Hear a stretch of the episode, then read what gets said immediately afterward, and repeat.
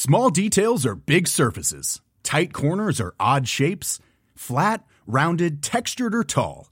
Whatever your next project, there's a spray paint pattern that's just right. Because Rust new Custom Spray 5 in 1 gives you control with five different spray patterns. So you can tackle nooks, crannies, edges, and curves without worrying about drips, runs, uneven coverage, or anything else. Custom Spray 5 in 1. Only from Rust-Oleum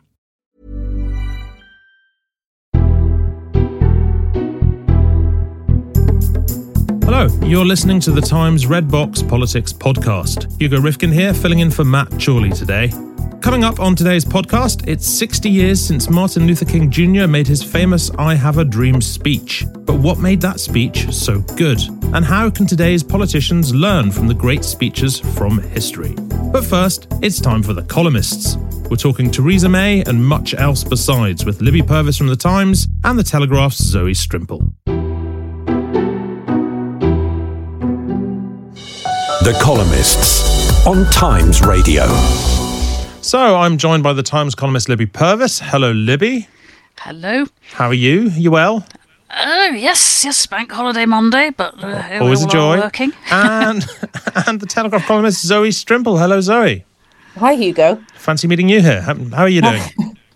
We have to start meeting like this. Um, I'm I'm all right, a bit tired. Yep, good. Well, thanks for being here. Much appreciated. Let's dive into some of the topics we want to look at this morning. First up, Theresa May. Yes, Theresa May has written a book.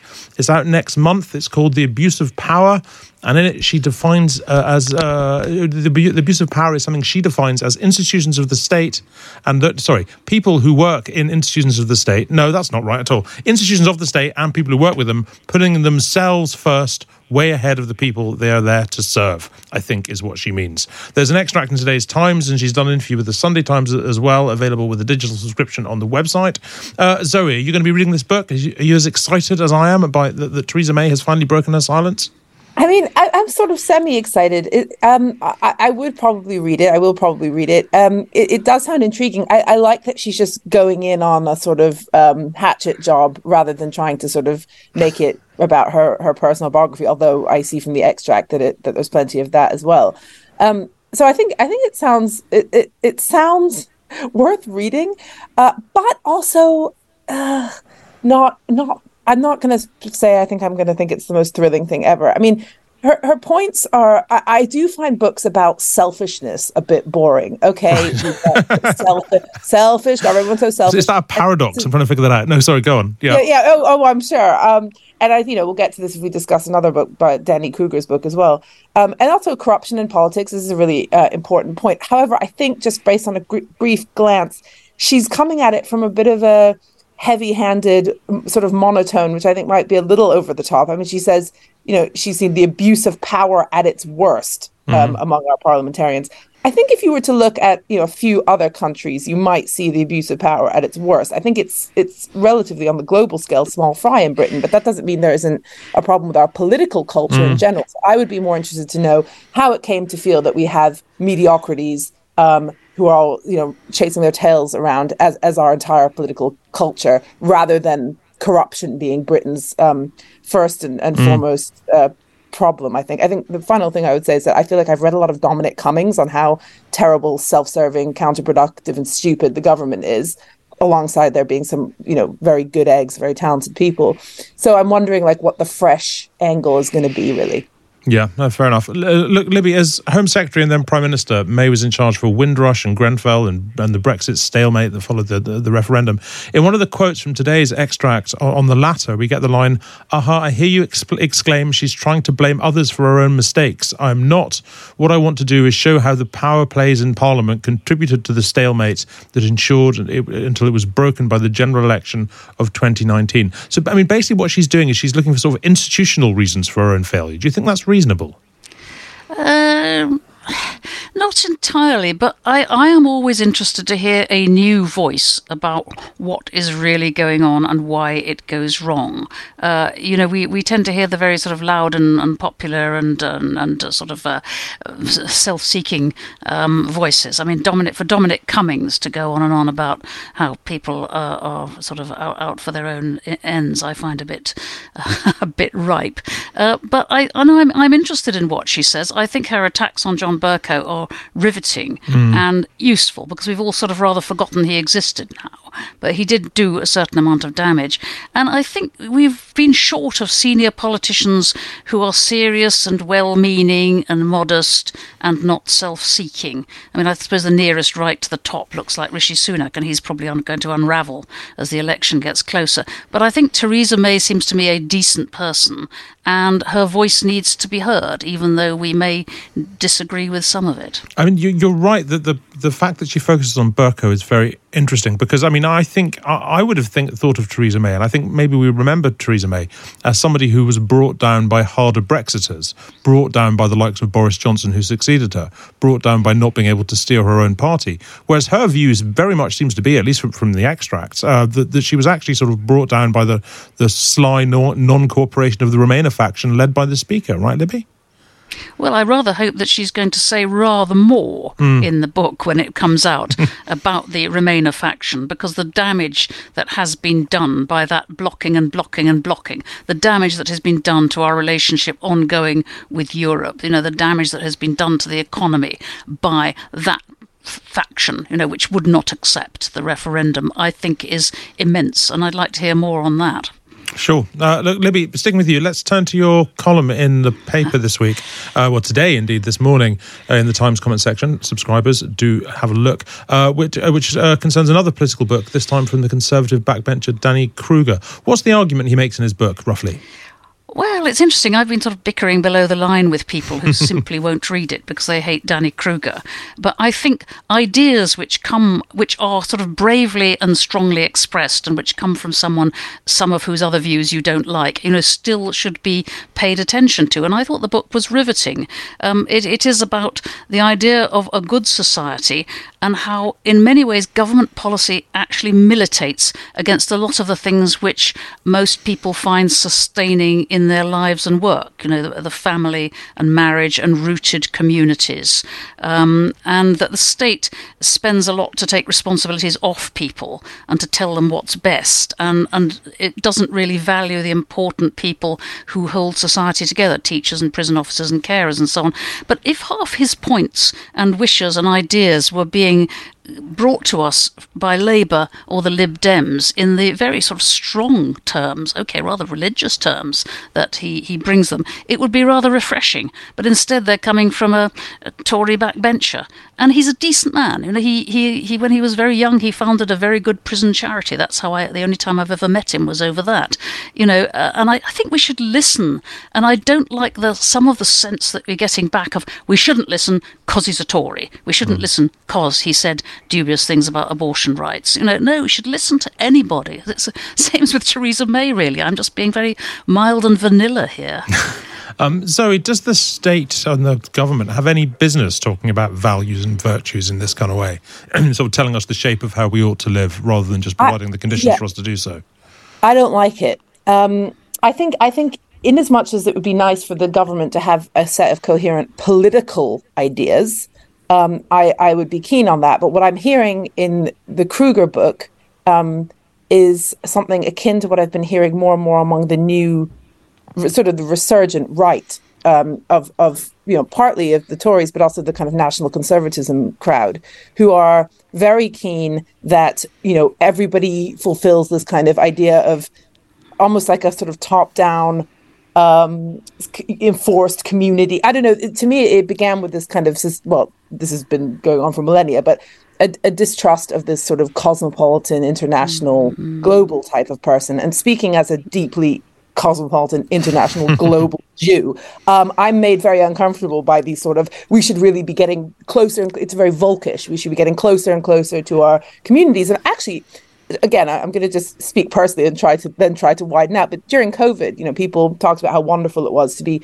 um, f- um, sort of thrown upon their communities, and and I have a very uh, sort of hundreds of people that live around a, a communal garden with mixed housing, some is social housing, some is key worker housing.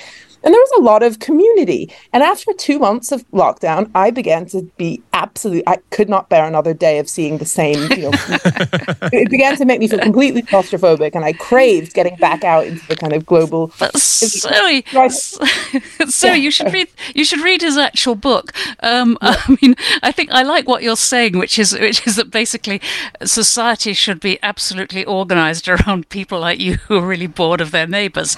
I can kind of relate well, I think, to that. We need the option. I suppose I just get very, I get antsy when I can fit something into this more.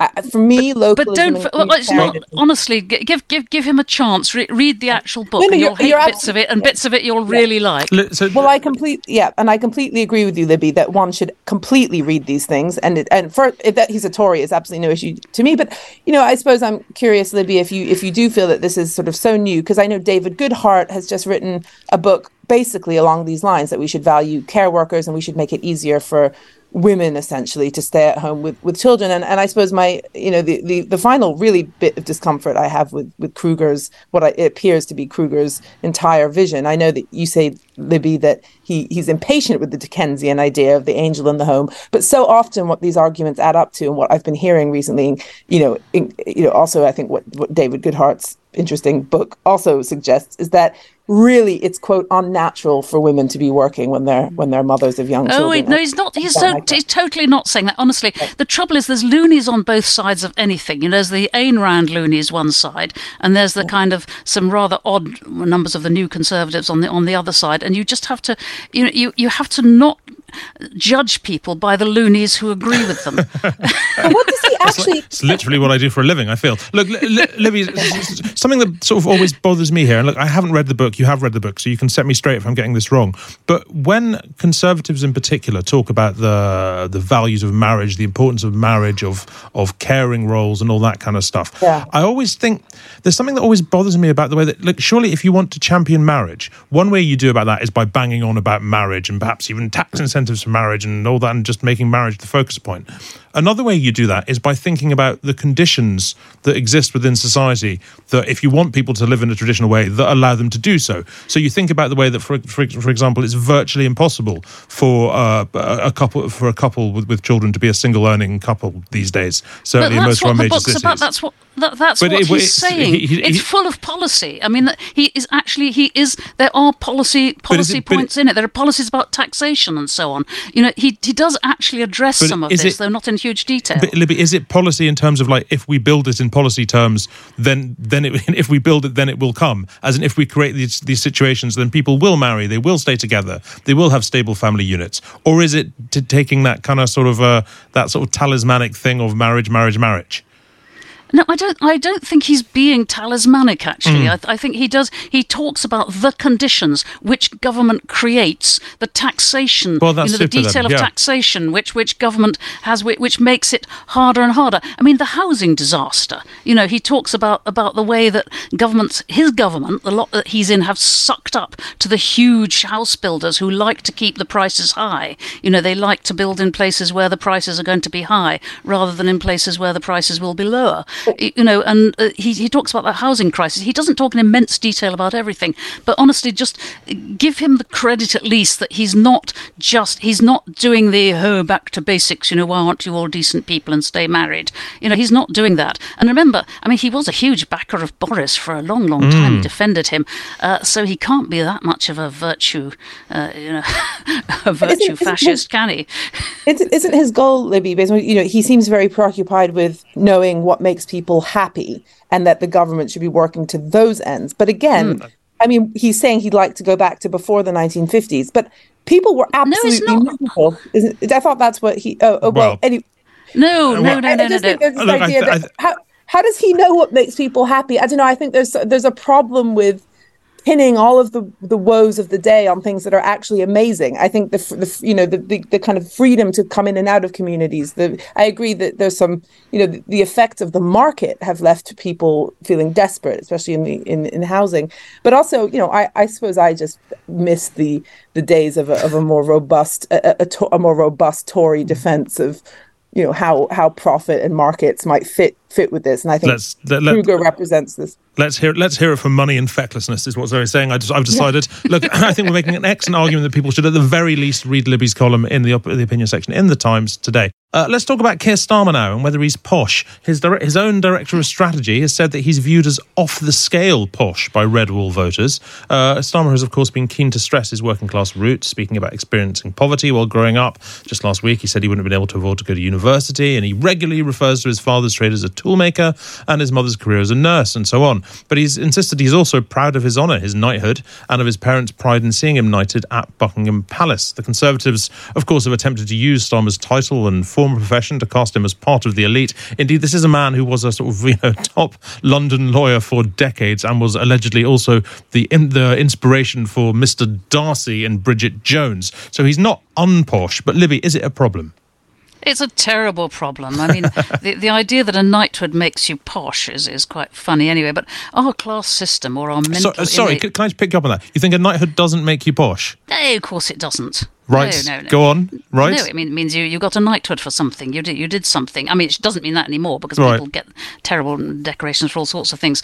I mean, peers. Uh, but you don't think you, you, don't, you, you don't think you, you, don't think you become posh with a knighthood. Anyway, sorry, no, you were saying. I don't think you do, but I, I, think every country's got a ridiculous sort of class system. You know, America's got rednecks versus preppies, and the French know exactly who is bon chic, bon genre.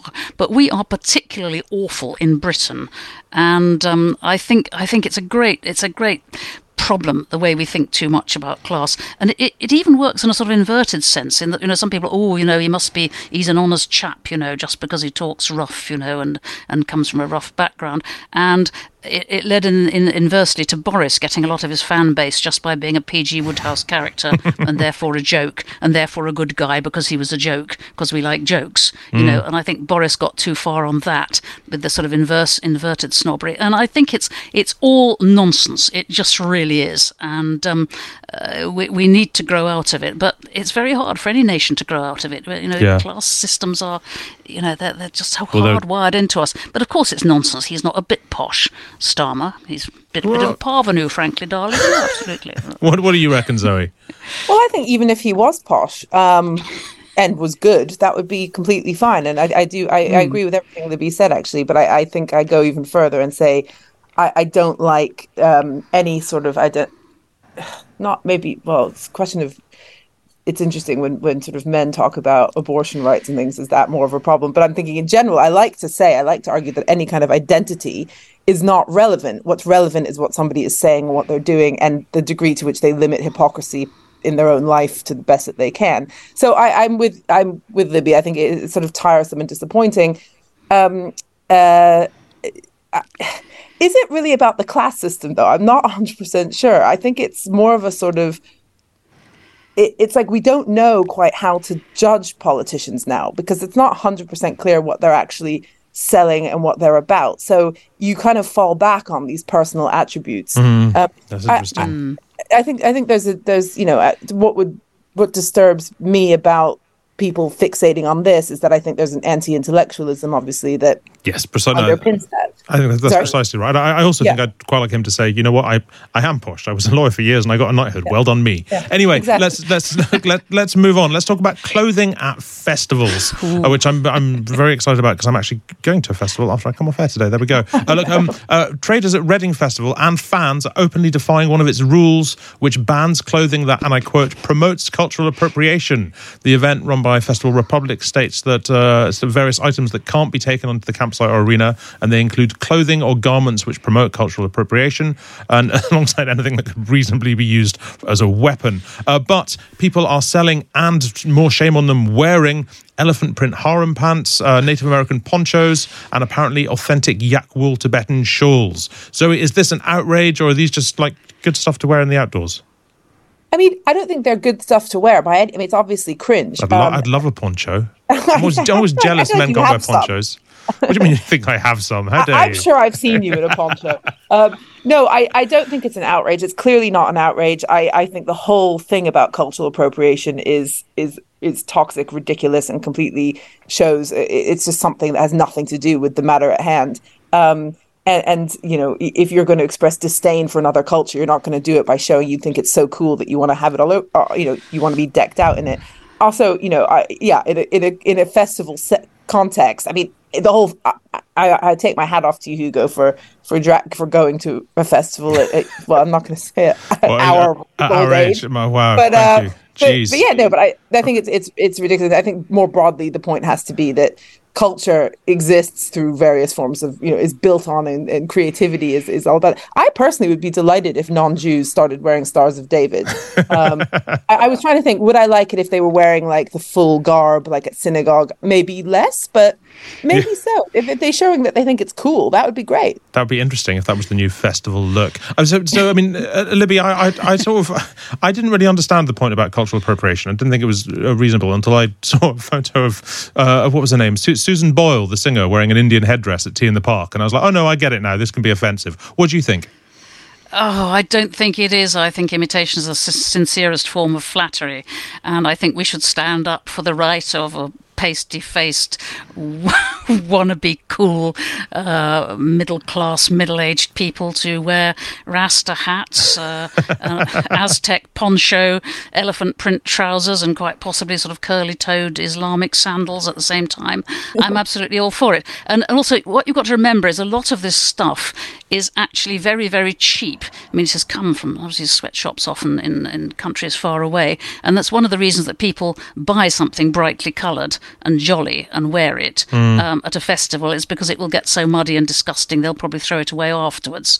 You know, that's not a good thing uh, ecologically. But on the other hand, it's sort of practical. And I think the hypocrisy of Festival Republic, of all people, deciding to ban cultural appropriation in any form is just astonishing. That was Libby Purves and Zoe Strimpel. Remember, you can read Libby in The Times every week. Just go to thetimes.co.uk slash times red box and get yourself a digital subscription.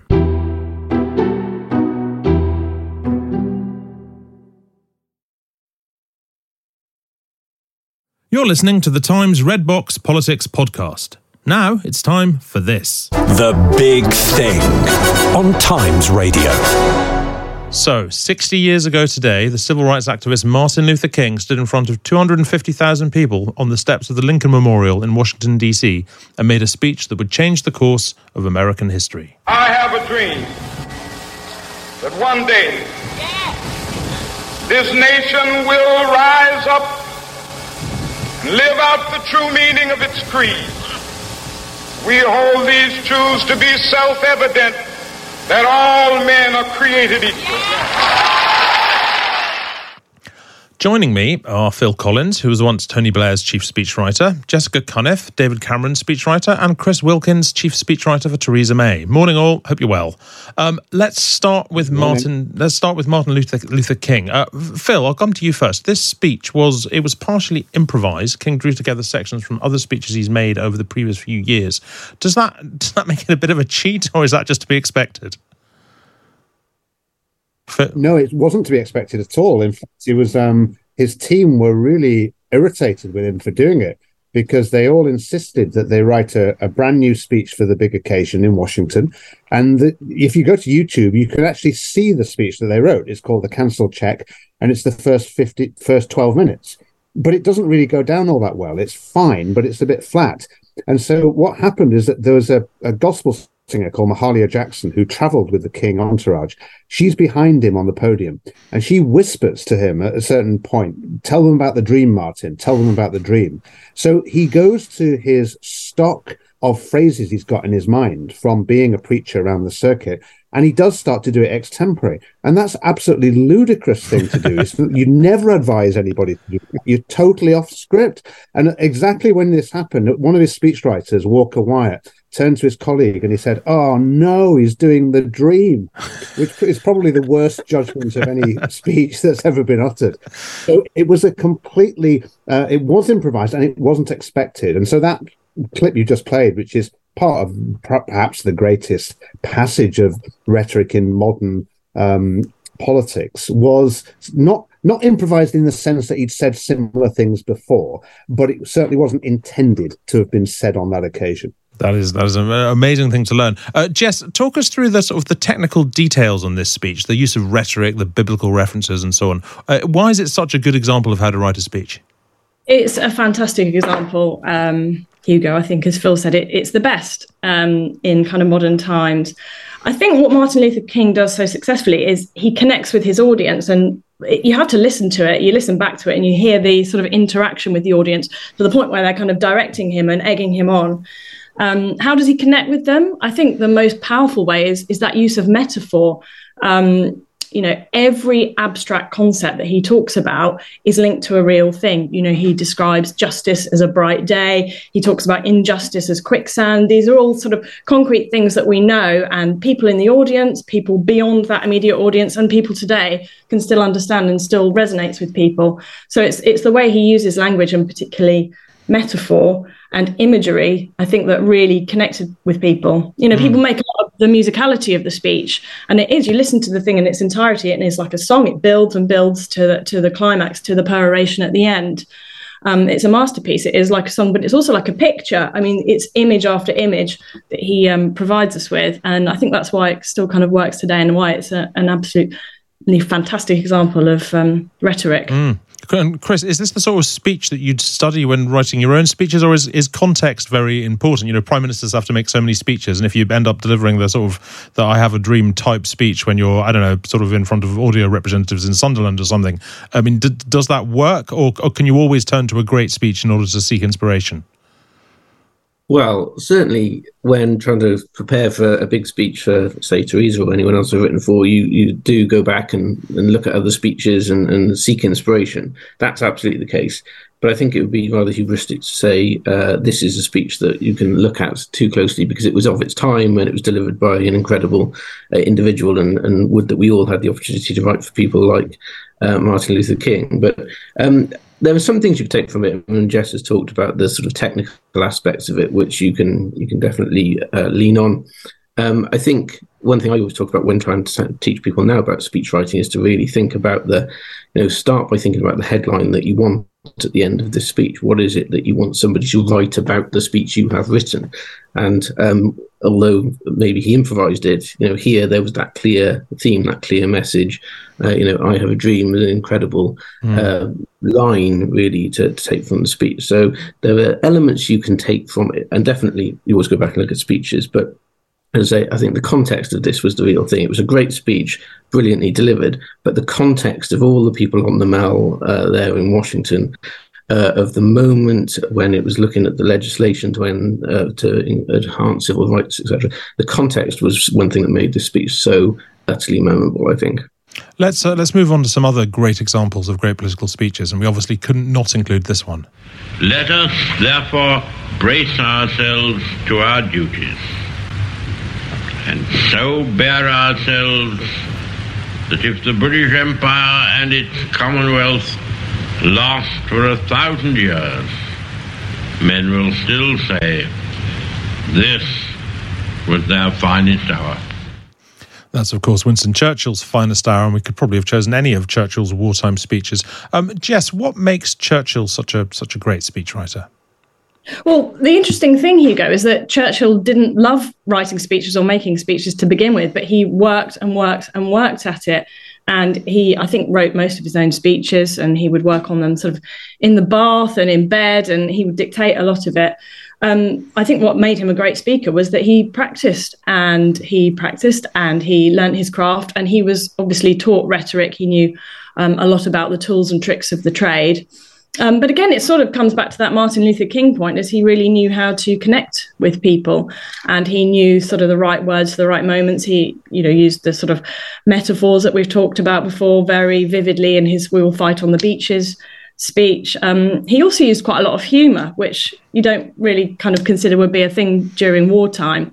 Um, but everything he did kind of connected with his audience, not just if he was speaking to the commons, but the sort of wider audience of the public, and even beyond that, you know, to, to countries overseas. Um, wanted the message to to ring out, you know, as far as America in terms of what he was saying. So he was very aware of his audience. He knew what he was doing with his craft, and the main thing is he practiced and he mm. practiced and practiced. Chris, um, uh, Churchill's words, they're now sort of embedded in the British psyche. We'll, we'll always have them in there. What, what is it about them that has sort of planted them there? How did he manage to pull that off?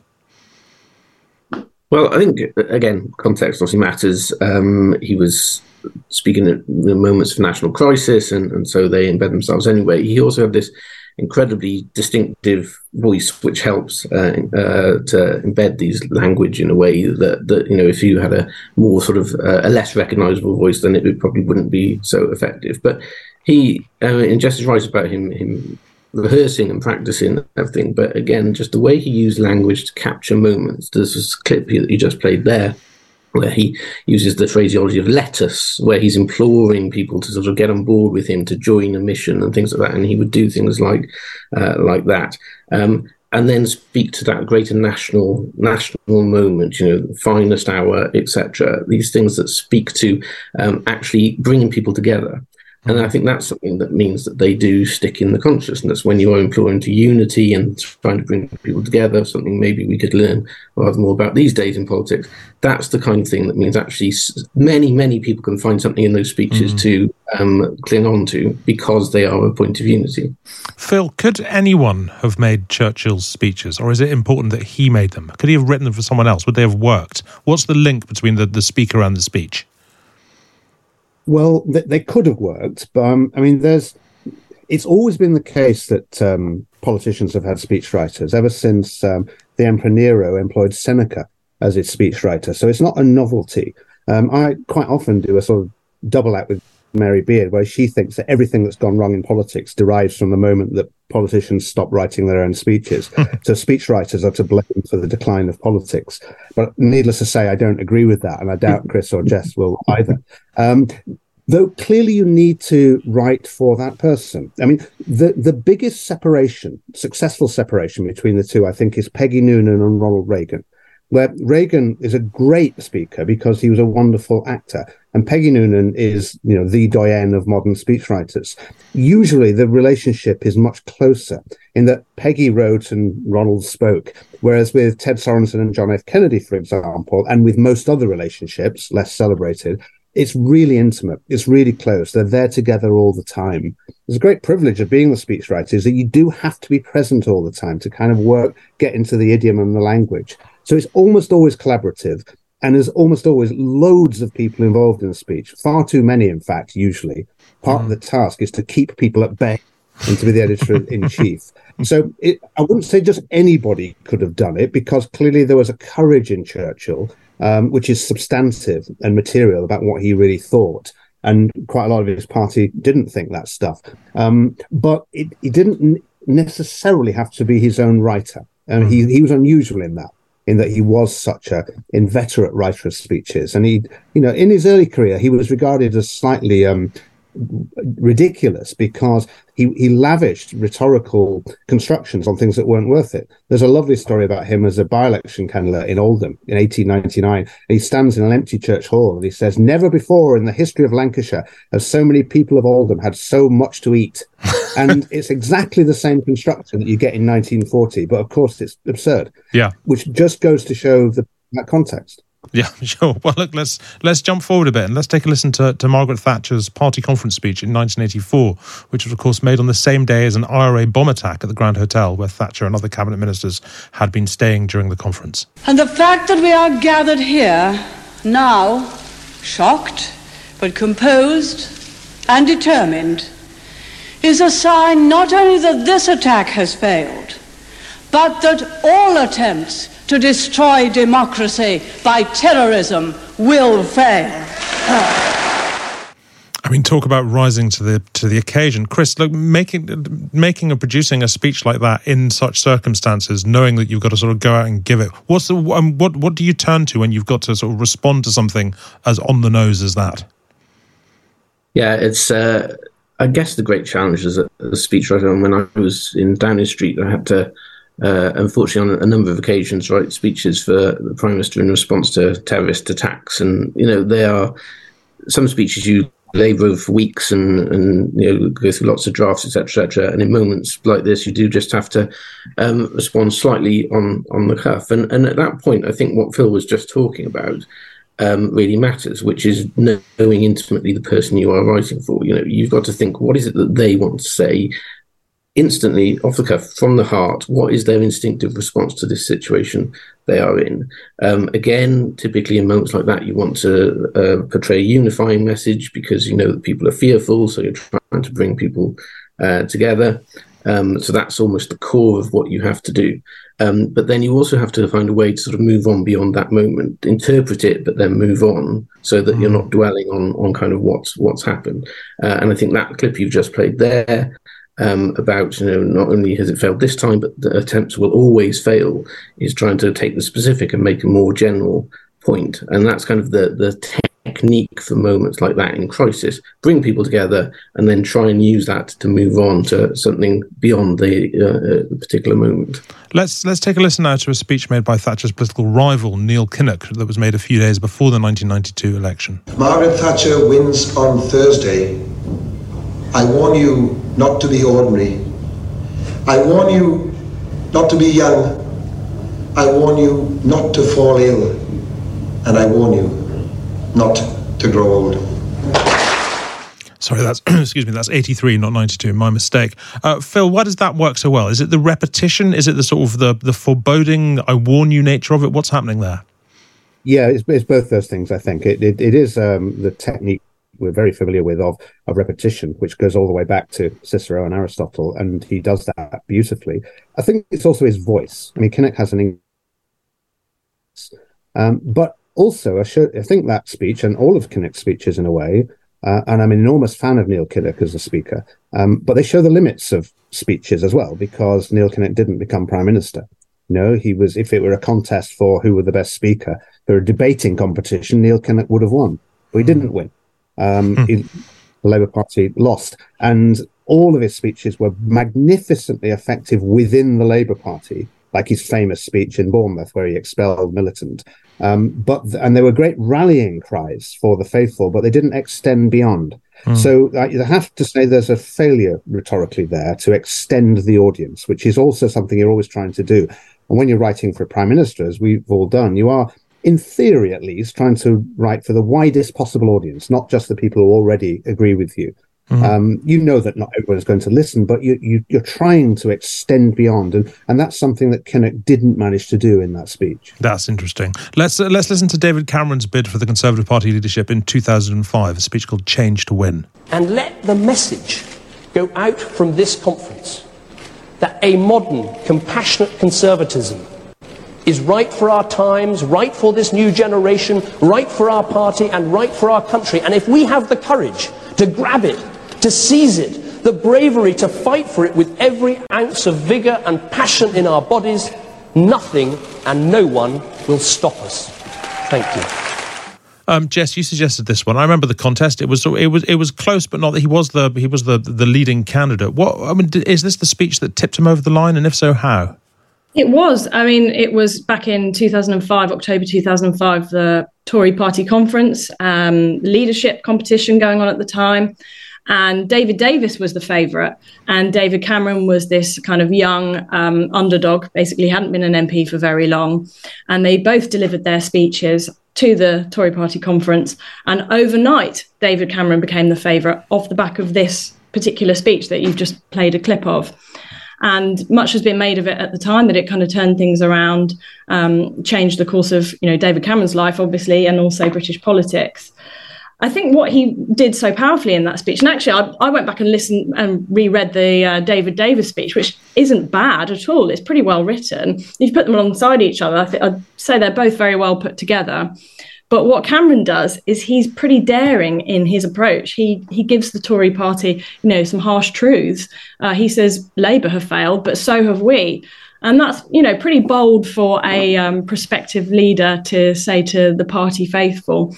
So I think, as with many speeches, you know, the, the most famous speeches uh, in politics, they're the ones that do something daring, that, that um, confound expectations. And that's certainly what Cameron did with that particular speech. Whereas David Davis kind of trotted out the same old mm. sort of Tory fare, Tory Tory red meat. He's he kind of goes through crime and terrorism and talks about drugs and family breakdown and it's kind of it, it's Tory red meat but it's kind of stale red meat by this point. And David Cameron's coming here with a fresh message and focusing on education and life chances.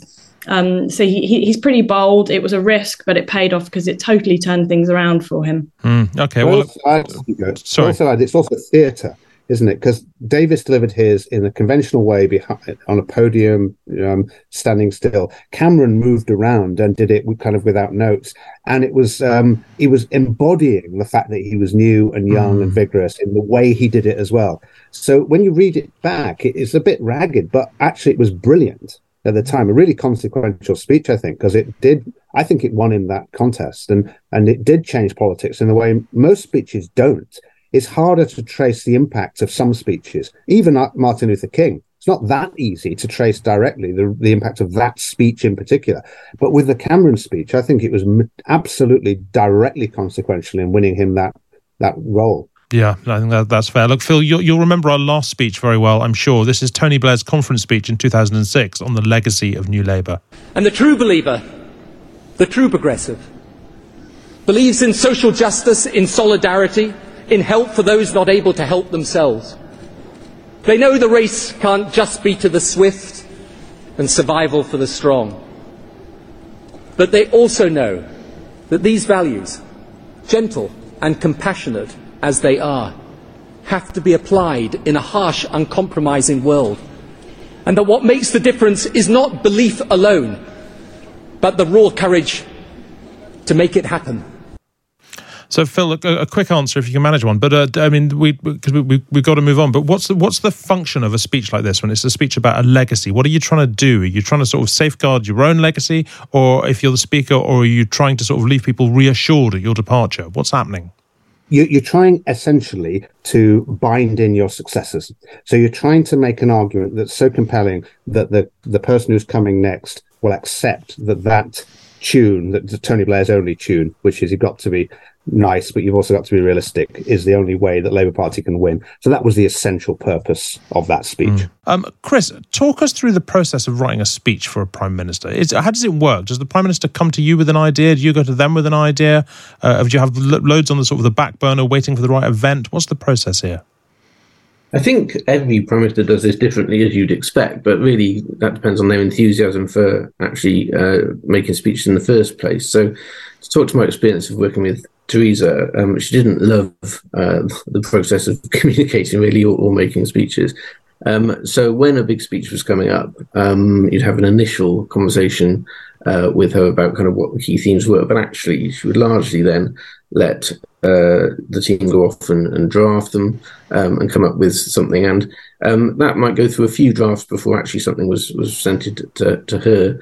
Um, and uh, that would often be not long before the speech was was actually due to be delivered. I remember one speech in January of 2017 in uh, the USA when she went over to speak at a Republican convention there. Um, and I remember as we were landing in uh, Philadelphia, where the speech was to be delivered, I was still writing the conclusion of the speech as we were coming into land. Um, because such was the, the sort of busyness of the time. Um, but in that example, it was very much, you know, here's an initial idea. Now I'm going to trust you to go away and, and draft it. And I'd known her for many years, so had that sense of her voice, her speaking style, how she liked things to be um, written uh, in my head. And so to have that trust was uh, was great. But as I say, it came out partly as a result of the fact that she didn't love the process uh, of uh, sp- uh, making speeches, um, and hadn't sort of come up uh, in that way. Um, whereas I think some other prime ministers who'd been more, uh, I think probably Jess can talk to this, but David Cameron, for example, who'd been a special advisor, who'd probably been a speechwriter at times, probably enjoyed the process a bit more, and therefore was a bit more involved Yeah. um, than Theresa was. Well, I mean, Jess, I mean, coming to that, who, who do you need to sort of get rid of when writing a speech? Who do you need to who do you need to push out the room and make sure is excluded? And is that sometimes the prime minister themselves? Um, no, no. I mean, it, it was David Cameron was very hands on with speeches, as, as Chris had said. And you're right, other people kind of tried to get involved as well. But he was quite good at just speaking to the speechwriters about the speech. And, you know, if you're holding the pen, you're the one who decides what's going in and, and what's not. And people, when you circulate these things, they will have their say, um, as we all know in our experience. And, you know, Peggy Noonan, who Phil referred to earlier, writes about this in her biography, you know, the amount of people that want to have their say and shoehorn their own bits in. But ultimately, you're holding the pen. And I was very fortunate to work with a, a prime minister who, you know, took took my drafts and read them and and worked on them. And we had lots of back and forth, a bit like Chris is talking about, with drafts via the red box or via email. Um, and yeah, so he, he was very straightforward to work with on speeches.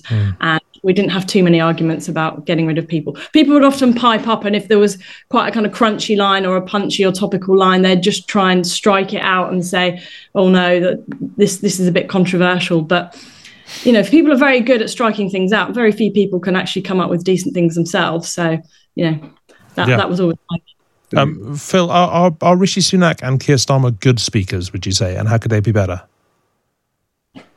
I don't think either of them you'd say are wonderful speakers. Um, I mean, both of them are a bit flat. Um, but then that's just who they are. I mean, I'll, I'll put that question to you, Jess. The same question: Are, are, are Sunak and Starmer good speakers, and how could they how could they be better?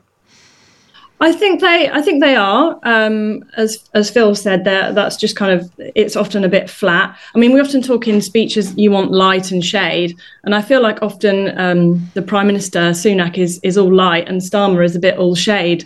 Um, they need to have a bit more balance in there and really play to their strengths. As I said, you know, the the great speakers really connect with their audiences, and they need to find those kind of points of connection with the people that they're talking to, and and use language in that way, and really avoid jargon. I mean, they they fall into the trap. Lots of politicians fall into the trap of using lots of jargon, and really, if they come back to those sort of Martin Luther King principles of making everything concrete and relatable and understandable, and things that people can, um, you know, get to grips with, and that's that would stand them both in good stead to make better speeches. That's all we've got time for on today's podcast. Matt Chorley will be back tomorrow. And don't forget to share, subscribe, like, and follow wherever you get your podcasts from.